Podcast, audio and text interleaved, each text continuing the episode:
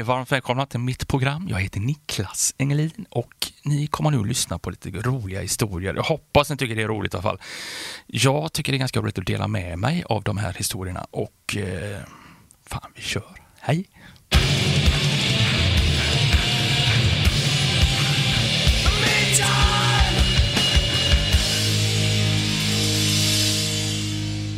Jag måste ju få alltså säga ett stort tack till Mats och Magnus Törnqvist. Dessa hjältar. Herregud. Nu är det som så att jag har fyra äldre systrar och de var ju lite äldre också. Men till saken hör att jag fick alltid vara med dem och spela fotboll och alltså vara med. Eh, men kanske inte hela tiden då de gick ner på Frölunda torg och stal massa saker och slog sönder saker. De var ju huliganer de här.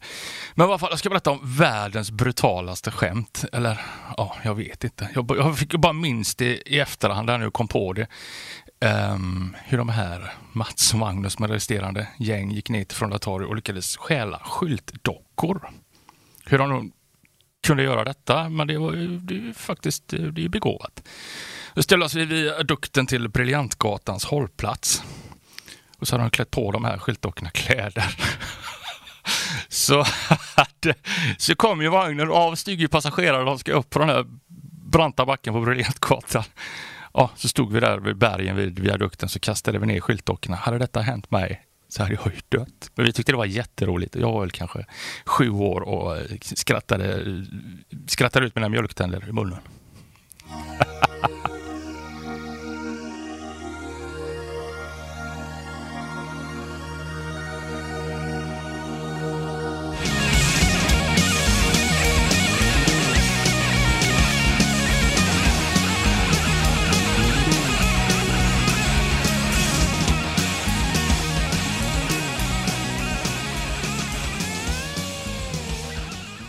turnera kan ibland vara ganska trist. Man har ingenting att göra ibland sådär och då slår ju rastlösheten in.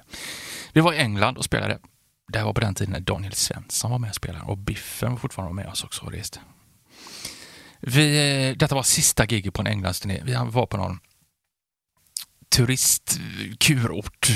Det regnade hela tiden i alla fall och det var bara grått och trist och bara engelskt. Vilket innebär att man aldrig är torr. Liksom. Det spelar ingen roll om man går in en hel dag. Det är bara fuktigt överallt. Liksom. Trist grått. Men jag och Danny fick för oss att vi skulle gå ut på stan och kolla läget. Så hittade vi en Buttericksaffär där. Ah, vi går in och kollar läget. Vi hittade... Så Danny hittade en peruk och han köpte även dåliga tänder. Och tyckte, det, det där är ju klockrent. Herregud vad vi skrattade. Jag tyckte det var jätteroligt. Ha, ha, ha, ha. Så gick vi ut på den här lilla orten här, men det var ju bara det att han såg ut som Ja, någon som kunde komma från den här orten. Så det, det, det var inte roligt alls. Han ser ut som en sån där Green Day wannabe, liksom från 95, med dåliga tänder. Uh, vilket fall, samma turné, nu skulle hem, så hade vi köpt, jag hade köpt en Tiger One Piece. Daniel åkte hem i en Stålmannen-dräkt med den här peruken och dåliga tänder. Biffen åkte hem i en ap One Piece. Tyckte det var jätteroligt.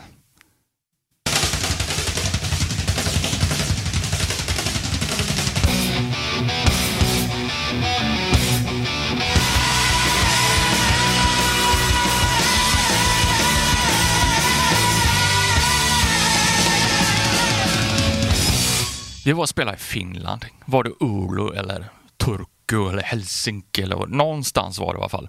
Det var rockabillyfest efter vi hade lirat. Uh, och jag hade aldrig sett något sånt. Jag hade aldrig varit på någon sån träff. Jag bara tycker de ser jävligt coola ut, de här 50-talsfrisyrerna och alla fina kläder och sånt där. Liksom. Men vi bestämde oss för att gå över och kolla in detta. Och det gjorde vi. Mycket riktigt stod ett band som lirade ståbas och de lät ju liksom Motorhead Goes eh, Rockabilly. Det var ett sånt jäkla ös och hela lokalen det var packat med folk och alla gick runt med de här frisyrerna och fina klänningar. Och, ja, det var verkligen coolt att se. Och då står vi där och hänger i baren för vi tycker att vi ser lite missanpassade ut där med en Dio-tröja och eh, lite halvsvettiga. Så vi, vi liksom kände att äh, vi står, vi, vi backar lite här. Uh, Biffen står bredvid mig också minns jag. Då kommer det fram en kille väldigt nära. Jag kände, vad är det, vad är det frågan? Är det muck på gång nu? Vad är det som händer? You look like a homo. Uh, But in a good way. Oh, herregud. like Ron Jeremy. Och så bara gick han iväg. Det, det är helt underbart.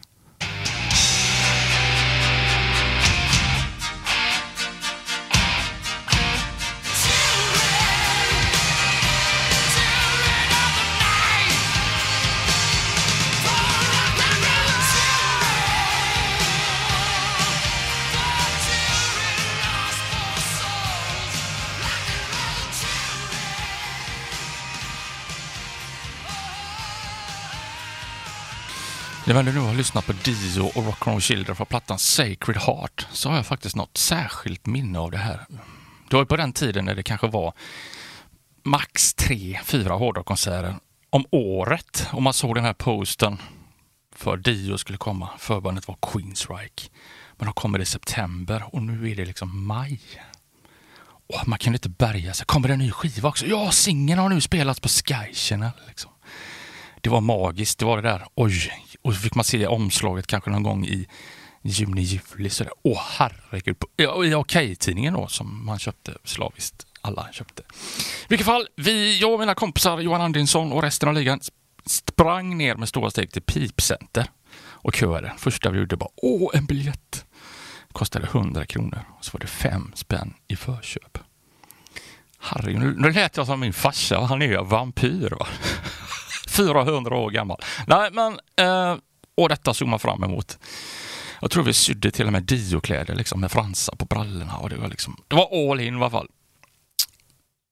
Och kvällen kom och vi tog eh, oss till eh, Linnéplatsen och därifrån 51 buss 51 till Skandinavien. Och det var, helt magiskt. Det var hur mycket folk som helst. Det var sån jäkla stämning. Så gick jag upp, satte oss, såg förbandet. Vilka var det nu? Jag har glömt av. Nej, Queens Rock var på faktiskt eh, Last in Line-plattan. Skitsamma, vi såg förbandet och så skulle jag ner och kissa. Jag sa till mina polare, håll, kolla min jacka här. Så, så mötte jag ju då, när jag kommer ner mötte jag min gamle kompis Rottan, Hasse Larsson. Fantastisk kille. Jätterolig och street smart redan då. Liksom. Åh, vad fan, kom igen nu, jag har fixat den, jag har killat en biljett nu, håll bara för de här siffrorna. Håll bara för dem snabbt som fan så går vi ner så får du se Dio. Bara vi står längst fram så här. Och jag blev helt i eld. Och ja, ja, ja. Och Hasse var ju snabb som en råtta då, i med en råtta. Jag var lite mer tvekande och fegis. Så vakten då tittade och ge mig biljetten och så oi, oi. Och så löser man sig ficklappen på biljetten och så den här killen ska ut. Och då tog han alltså polisgrepp på mig. Jag menar, jag var, fan var jag 12 år och pep liksom. Och jag blev utslängd från den här konserten. Och där stod jag utan någonting. Ingen jacka, ingenting och var 12 år och jätterädd. Men då kom det en äldre Tynnereds eh, polare fram. Och, vad har hänt? Vad har hänt? Ah, fan, jag har blivit utslängd. Åh oh, nej, vad har ni jobbat? Oh, vad fan, här har du 20 spänn så du kommer hem. Så jag fick liksom åka vagnen hem då.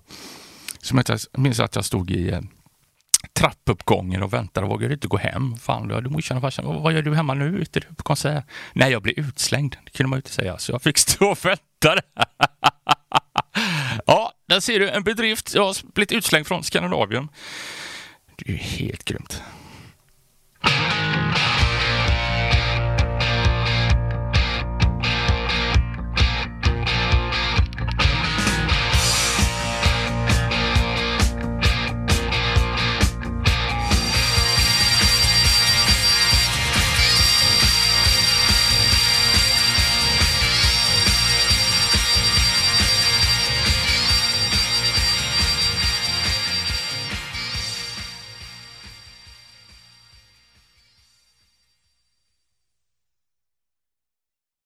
Det är så roligt alltså. Det händer ju saker hela tiden när man spelar live. Och ena dagen är den andra lik. Eller hur säger man? Eh, alltså, man vet aldrig vad som händer nästa dag på gigget. Liksom. Det kan vara någon som står där och ska vara rolig och försöka sova eller någon som står med fockfingret. Han betalat 500 spänn men ändå ska stå och visa fockfingret åt oss. Jag förstår inte. Men i vilket fall, jag snusar ju och jag tycker det är ganska gott. Jag har ju vampyrtänder nu mer och något rostbruna. Men jag är glad ändå. Eh, vi spelade i Prag på den här turnén och eh, ja, det är liksom så hade jag in en snus och jag dricker vatten och ibland kanske lite cola sådär. Eh, och körde fullt ös. Det var bara, det var jävligt bra gig och väldigt kul och liksom, jag, och framförallt när det är heavy metal och hårdrock så är det liksom, det är inte bara det att bandet ska vara on fire, utan det ska ju, publiken ska ju vara med och då blir det en jävligt lyckad gig. Och det var en av de här kvällarna. Du har svalt en snus. Herregud, sju låtar in och jag sväljer en snus. Det var en, det var en portionssnus, men ändå, jag bara känner hur det bara är som en snigel, bara sakta, sakta ner för strupen och ner och det är liksom, det är som så brutal halsbränna som bara du vet när du äter så iskall, jättekall glass och för mycket så det bara ilar ut i ryggen och så ner i magsäcken och du känner bara kvällningarna. Och jag står nästan och kräks. Och, och, jag sitter och ska ta vägen och mitt i en mitt i en låt. Jag vet inte, alltså, man, vad gör jag? Jag måste ju kräkas. Jag tittar på våra gitarrtekniker Piranha då som uh, Master, what's up? What's, what's happening? Jag, jag fick inte fram ett ord och liksom saliv, det bara, det bara växte i munnen på mig och jag kände ah, det här blir inte bra. Så kollade jag låtlistan. 17 låtar kvar. Fy fan vad ont det gjorde.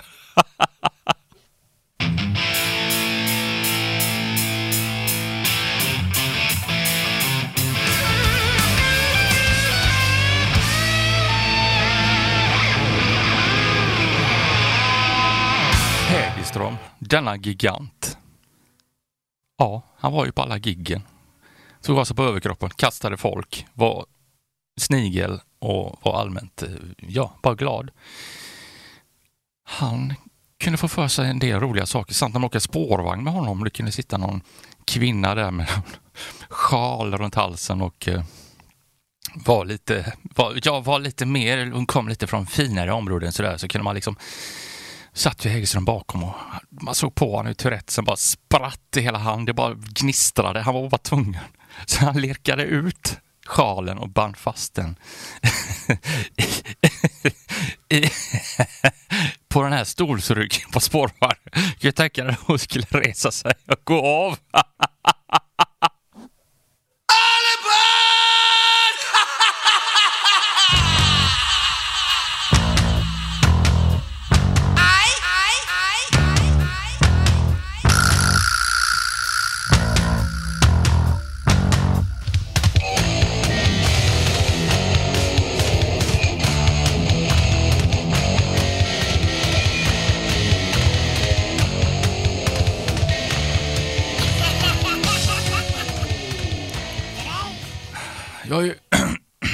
jag är ju målare. Jag har jobbat som målare och det tycker jag är faktiskt ett jävligt kul yrke. Jag gillar rutiner. Det låter jävligt tråkigt. Jag är ju lite gammal nu och, och pappa och liksom ansvarstagande. Eh, det har inte alltid varit. Men vilket fall, måleri, det finns sådana guldkorn. Jag, eh, jag brukar spara de här S som man träffar längs med vägen. Jag är själv ett S, men alltså och stoppa ner dem i en stor syltburk och sen plocka fram bara och liksom funder, tänka på det där och liksom fnissa lite för mig själv. Ska jag berätta om Kjell. Kjell, kom till Majornas pizzeria! Ni kan bli kändisar! Kom hit! Det är ju helt fantastiskt. Det, han ringde mig, ja, väckte mig runt tre en lördag morgon, eller vad ni säger och följde de här kommentarerna. Han var ju helt fantastisk. Vi stod och målade fönster på Sahlgrenska, jag och han. Fönster var hans grej. Tapeter. Nej, för helvete, är du god eller? Så var det. Prata lite Sven Wollter, lite Så. Uh, han blev inte vald till Sveriges sexigaste man. Kanske Sveriges sexigaste målare. Men i vilket fall stod vi och målade fönster. Du, nu är det fan lunch. Vi drar till öron, näsa, hals. Kit är det! Kit! Keith var en eh, äldre mattläggare som var bittrast i hela världen. Det var ingen som liksom vågade tilltala honom, knappt hej. Ja, vi gick dit och lunchade, gick in i den här stora salen. Det var bara jag, Kjell och Keith. Och de här två började prata one night stands. Det är alltså det var elefanthörnorna ut, alla antenner. Jag önskar att spela in det för det var helt fantastiskt. Kit. Och det har ju varit ett par hyrpjäxor på vägen och det var, titta, det har aldrig fastnat till riktigt. Åh, fan! Jag gick ut och kräktes efter det här. Det gick ju fan inte.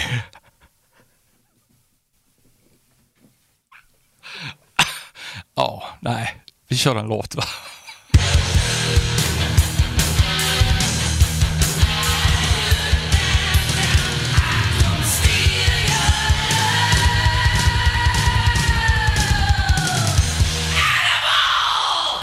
Det händer ju grejer när man spelar live och liksom runt omkring det här och man ska ta på sig kläder och av sig kläder och dylikt sådär. Älskade biffen.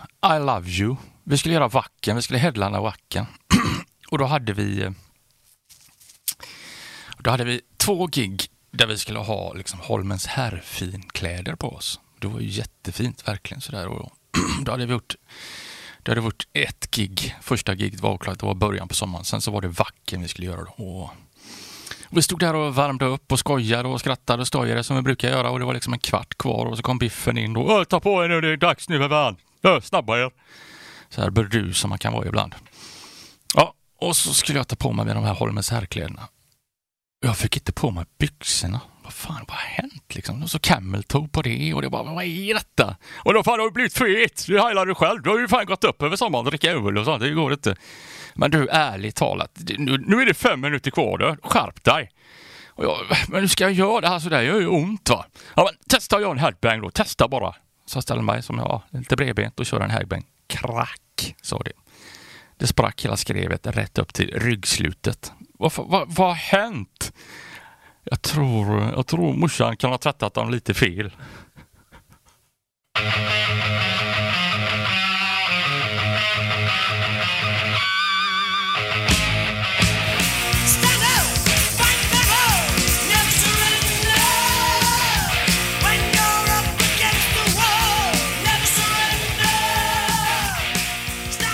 Sen blev man ju lite äldre, men inte visare på något sätt.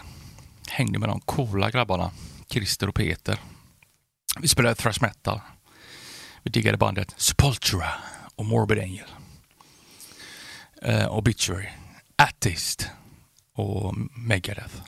Vi var sketfräcka och vi repade varje dag nästan. Det var helt fantastiskt. Det var jätterolig tid och vi headbangade genom eh, repen. Alltså, vi var ju superseriösa. Vi hade hitten Snail Death. Det var helt fantastiskt. Vi spelade på valvet. Edvard Jansson hade hand om klubben. Då hade vi en polare som hette Patrik, vi hade, min polare Patrik Hägerström var alltid där. Han var, är väldigt stor människa, eh, närmare två meter lång och väldigt, väldigt glad. Han älskade låten Snail Death och det var ju packat på de här Valvet-giggen. Och det liksom. Då kunde man se en kille som tog av sig på bar överkropp och bara blev, la sig ner på golvet och blev en snigel. Och sedan nästa skede så kastade han de här små killarna som var på gigget över, bara kastade dem liksom. Jag tyckte det var jätteroligt att bara kasta iväg dem. Men detta är ju ett sidospår. Vi hade i alla fall jätteroligt i det här bandet och, alla vänner som hängde ihop så här då liksom och så. Uh, jag ska berätta om en cykelstöld som är fantastisk.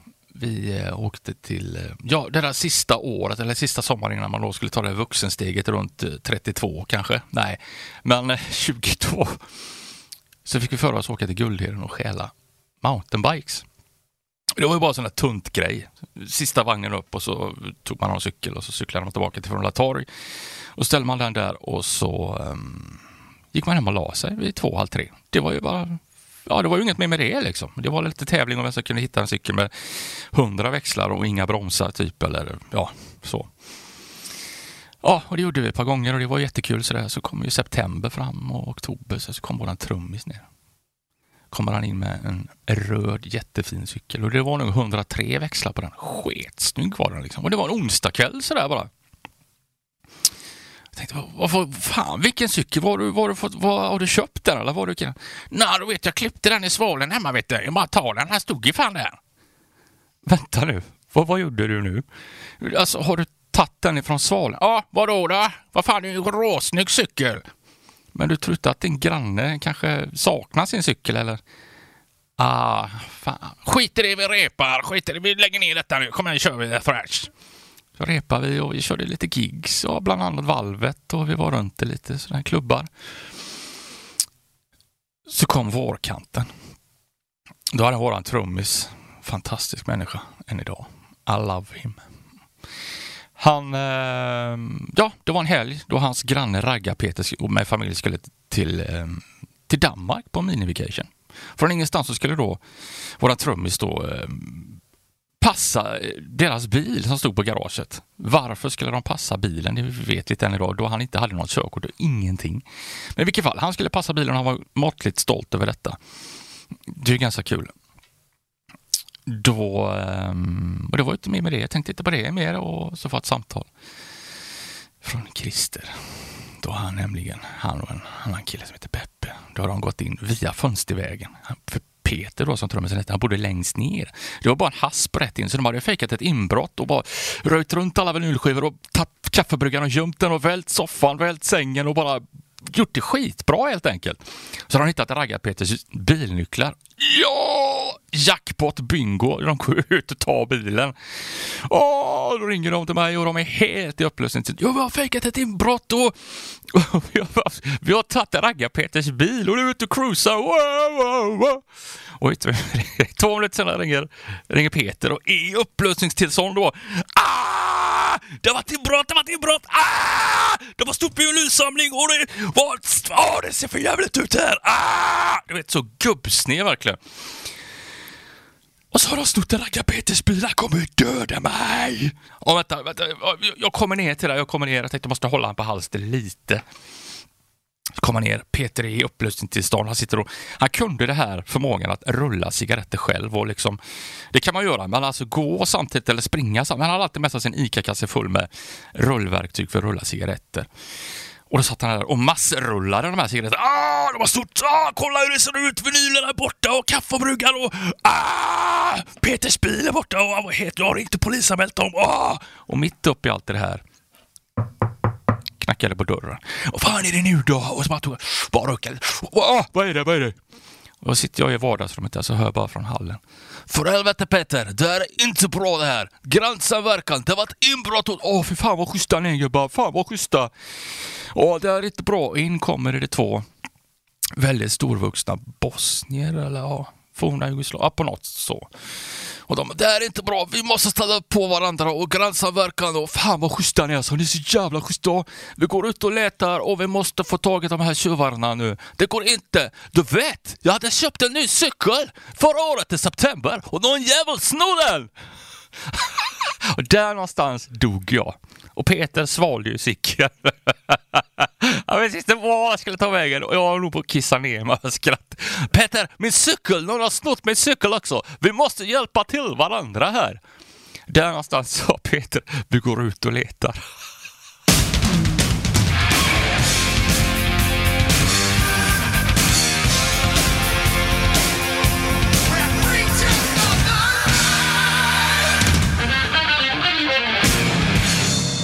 Nu kommer jag avslöja någonting. Um, för um, ja, mina, mina medmusikanter i Inflames här.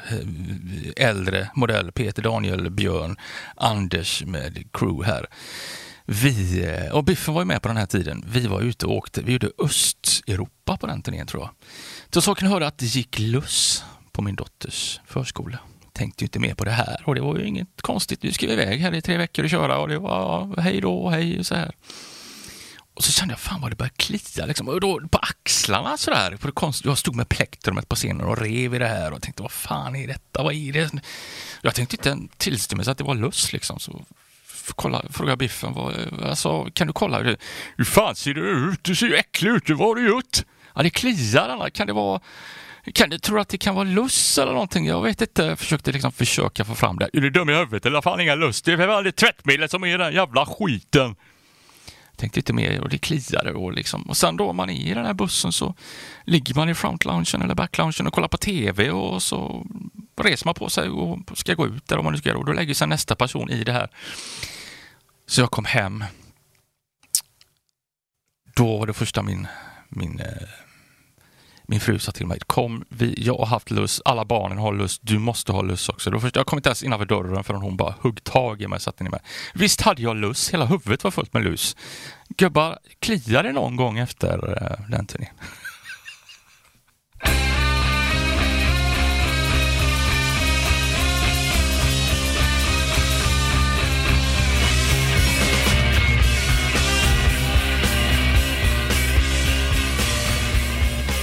Ja, Vi växte upp och spelade och, och musik och var med i föreningsliv och hade det världens bästa liv ute i Tynnered, Frölunda. Framförallt Tyrolens fritidsgård där vi fick liksom vara med i rockverkstan. fanns det ju en otroligt duktig trummis som hette Heverogga. Denna gigant. Leopardbrallor, snowjogging och blå dunjacka. Ja, nej, men det var ju helt fantastiskt och så ormar i öronen. Han var ju det hårdaste som fanns. Jag minns min kompis Niklas. Han frågade om han fick låna tändaren utav Heveroga. Tog Heveroga fram sin tänder och ställde den och tog den mot ljuset för att titta. Nej, det går inte. Jag har för lite gas. Sedan eh, Heveroga var ju grym trummis. Spelade bandet White Spirit som hade som hade hitten We are the survivor! Alltså skitbra, kanon, inget fel i det. Men det var bara det att när han skulle göra trumsolo så slutade de aldrig. Så gubbarna i bandet fick liksom plocka bort symboler och hi-hat. Och så han, han hade väl bara en baskagge kvar. Då förstod han att nu är det dags att sluta. Ja, Heavy Rogga Rules. Och även det, man kunde stöta på han ibland på Frölunda torg när man var med sin mamma ner och skulle hjälpa till med matkassarna hem. Och då kunde Heverogga stå där utanför skivfyndet köpte en skiva. Så gick man förbi där och så fick man ju hornen bara tecken. Och min mamma frågade att vem var det där?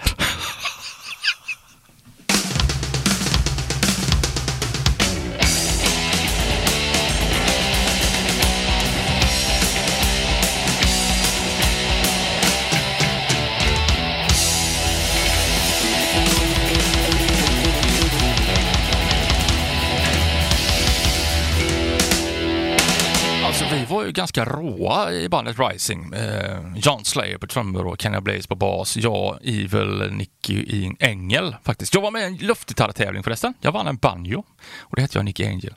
Eh, och Jim Sinner och Freddy von Evil. Vi fick en spelning. Det var nämligen så att alltså, folk ringde ju till Trollens fritidsgård och ville boka oss. Och vi hade spelningar om och omkring i Göteborgsområdet här och även var i Nossebro. Det var vågat och spelade. Men så fick vi av en förening bokade att få komma och spela för de här ryttarskadade.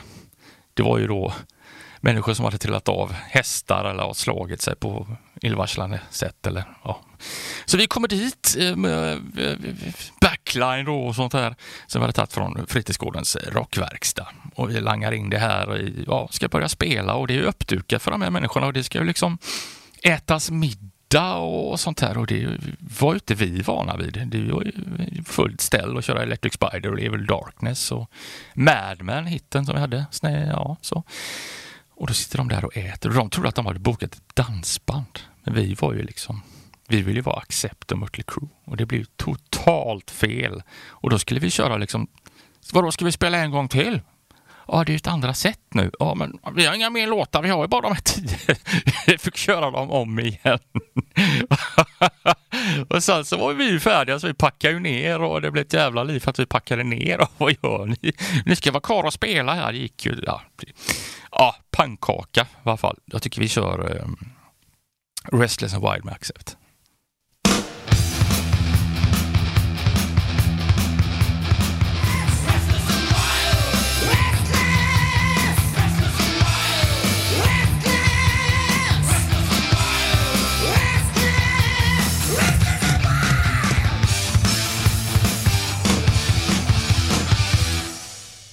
VCR. Jag vet inte, ni kanske minns den stora apparaten med de här stora kassetterna. Min älskade pappa, han, är, han har alltid varit intresserad av film, musik, alltså kultur överlag och framförallt Johnny Cash och country. Eh, han var, vi var kanske först på våran gård med att ha VCR-spelare, alltså filmer. Det var liksom innan VHS där. Och då minns jag att eh, vi satt och kollade på Exorcisten med Linda Blair. Farsan var ju lite sådär pedagog. De här har liksom pluggat till det här och det här är bara på film, det här är inte på riktigt. Alltså det här är bara, de är utbildade va? Alltså, riktigt så, ja. Pappa pedagogiskt. Jag tyckte detta var helt fascinerande. Jag visste inte vad det var jag såg på egentligen. Det var ju bara helt hemskt. Det var ju framförallt ruggigt. Och jag var ju jätteglad att ha sett den här filmen. Så då kom ju då, gick i tredje klass, ja, roliga timman fredag. Och då var det alltid någon, jag har plockat svamp med mina föräldrar nu, vi ska iväg här nu och vi ska, vi ska titta på, gå på Liseberg eller något sånt där. roligt. Och jag sträckte upp armen och sa att ja, jag måste, jag måste bara få berätta det här. Ja, Niklas, få komma fram här och berätta. Jag har sett en jättebra film, den heter The Exorcisten. Och hon kör ett kors i Ja, och sen så bara spyr hon galla på prästen och det var jag helt lyrisk över det. och fröken var ju tvungen att liksom bryta. Ja, ja, ja, vi får nog ta någon annan här. Sen så blev det ju ett jäkla liv på hem och skola. Det blev liksom, de ringde hem och det blev, ja, ja, min pappa kom sedan och sa du, vi lugnar ner oss med att titta på film nu för ett tag.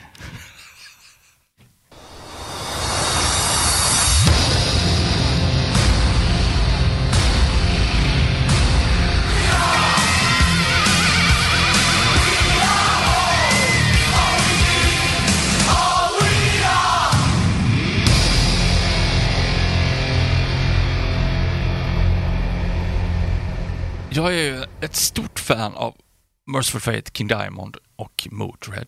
Det, det har liksom bara blivit så. Jag är som en guldfisk när det gäller de här banden. Det är, liksom, det är bara helt fantastiskt. Jag kan inte sluta lyssna på det. får inte nog. Och kärleken till framförallt King Diamond och Merciful Fate började redan i mellanstadiet.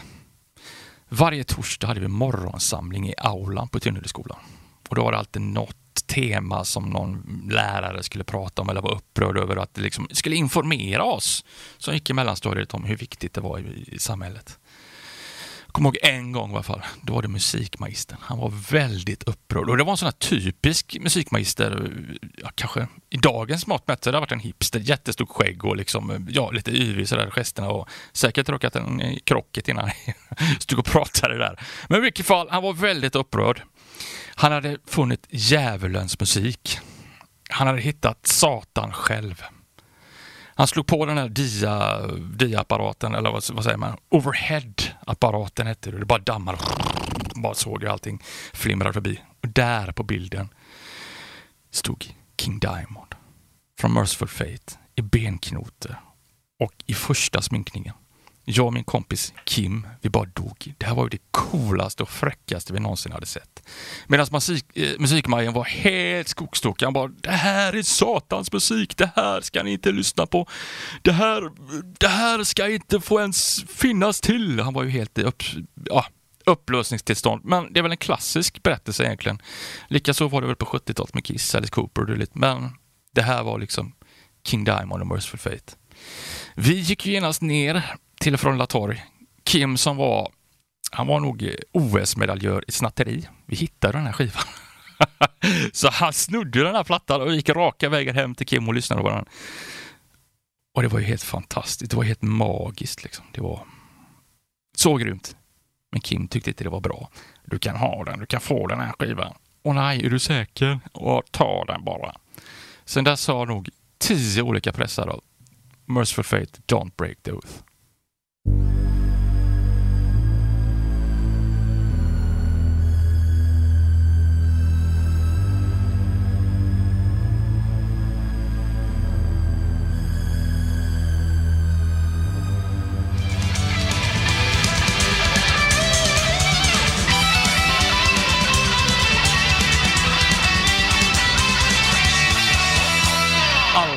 Minns vi ju Walkmanens intrång i livet. Herregud, kassettband, blandband, mixband. Man kunde liksom ägna timmar åt det här. Jag för övrigt kunde liksom göra ett blandband till polare hur lätt som helst. Det var inga problem. De blev helt grymma, men till mig själv, det gick bara inte. Jag bara misslyckades katastrofalt. Så kommer White Lion ut med plattan Pride. When the Children Cry och Lonely Nights och alla de här låtarna. Ett jävligt bra Eh, lite mer melankoliskt Van Halen får man ju säga. I vilket fall, min klasskompis Kim Engström. Han blev ju man nu redan när han gick i fyran typ. Vi andra gick runt och pep tills uh, åtta, nian. Så han var lite fräckare och lite tuffare. Uh, jävligt cool kille. Han hade fått en Walkman av sin mamma med de här orangea muddarna, de här puffarna liksom så. Och han var så jävla stolt. Och han spelade den här skivan, White Lion Pride, hela tiden verkligen hela tiden. På maxvolym så det bara dissar. Så man kunde liksom höra han längst bort i korridoren och då var det liksom Lonely night. Så här. Jag har hundra watt i mina lurar. Han var helt rå. Kim Engström.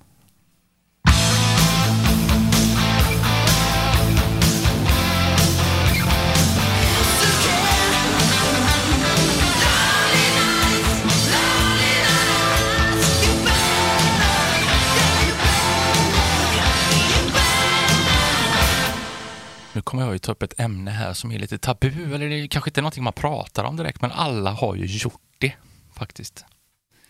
Bajsat ner sig. Sen kan man ju göra det liksom på olika ställen, olika platser och sådär. Man kan göra det ganska offentligt och lite sådär oskyldigt på ICA Maxi. Men det är lite olika varianter. Jo, vi hade ett event. Eh, till saken hör att eh, hela familjen eh, hade varit magsjuka och jag hade klarat mig och skulle iväg på ett event och efter eventet så skulle vi raka vägen till Japan.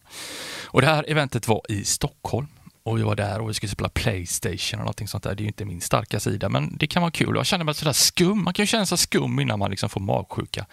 Jag kände mig skum hela kvällen och så var det dags att åka till hotellet framåt nattkanten och då kände jag att det här stämmer inte. Det här är inte rätt. Liksom. Mycket riktigt. Jag mådde ju hemskt dåligt och jag började kräkas och bajsa. Ja, båda vägar och det höll på hela natten. Det fanns ju inget stopp. Man är ju helt uttömd. Man är ju liksom... Man är helt borta. Jag kanske hade sovit en kvart. Sen var det liksom lobbycall klockan tio. Och då kom jag ner som ett spöke och ingen vill liksom prata med mig. De står nästan med käppar och petar på mig liksom och det var ju helt förstörd. Men det började kännas bättre och vi tog flighten till Frankfurt och därifrån till Tokyo.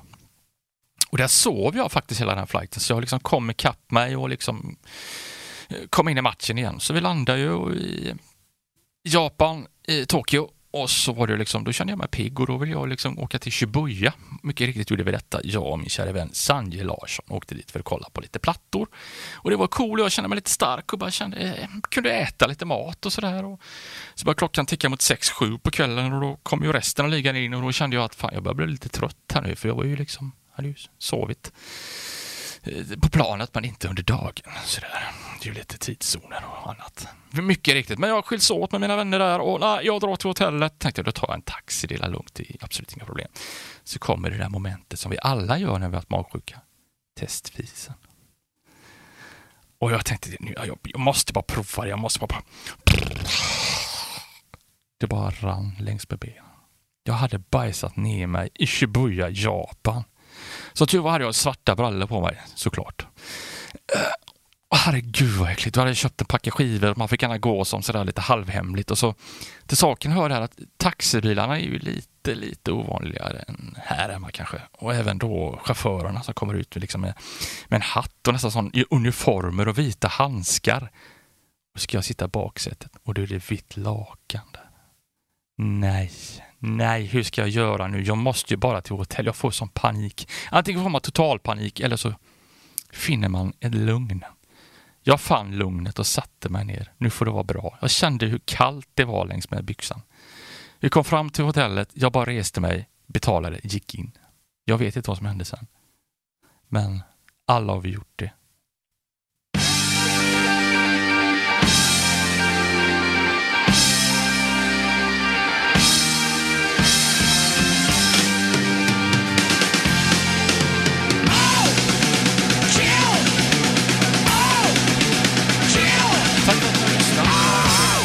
Den här timman i mitt sommarprat. Jag heter Niklas Engelin och jag önskar er alla en riktigt trevlig sommar. Med mycket rock'n'roll. Hej då.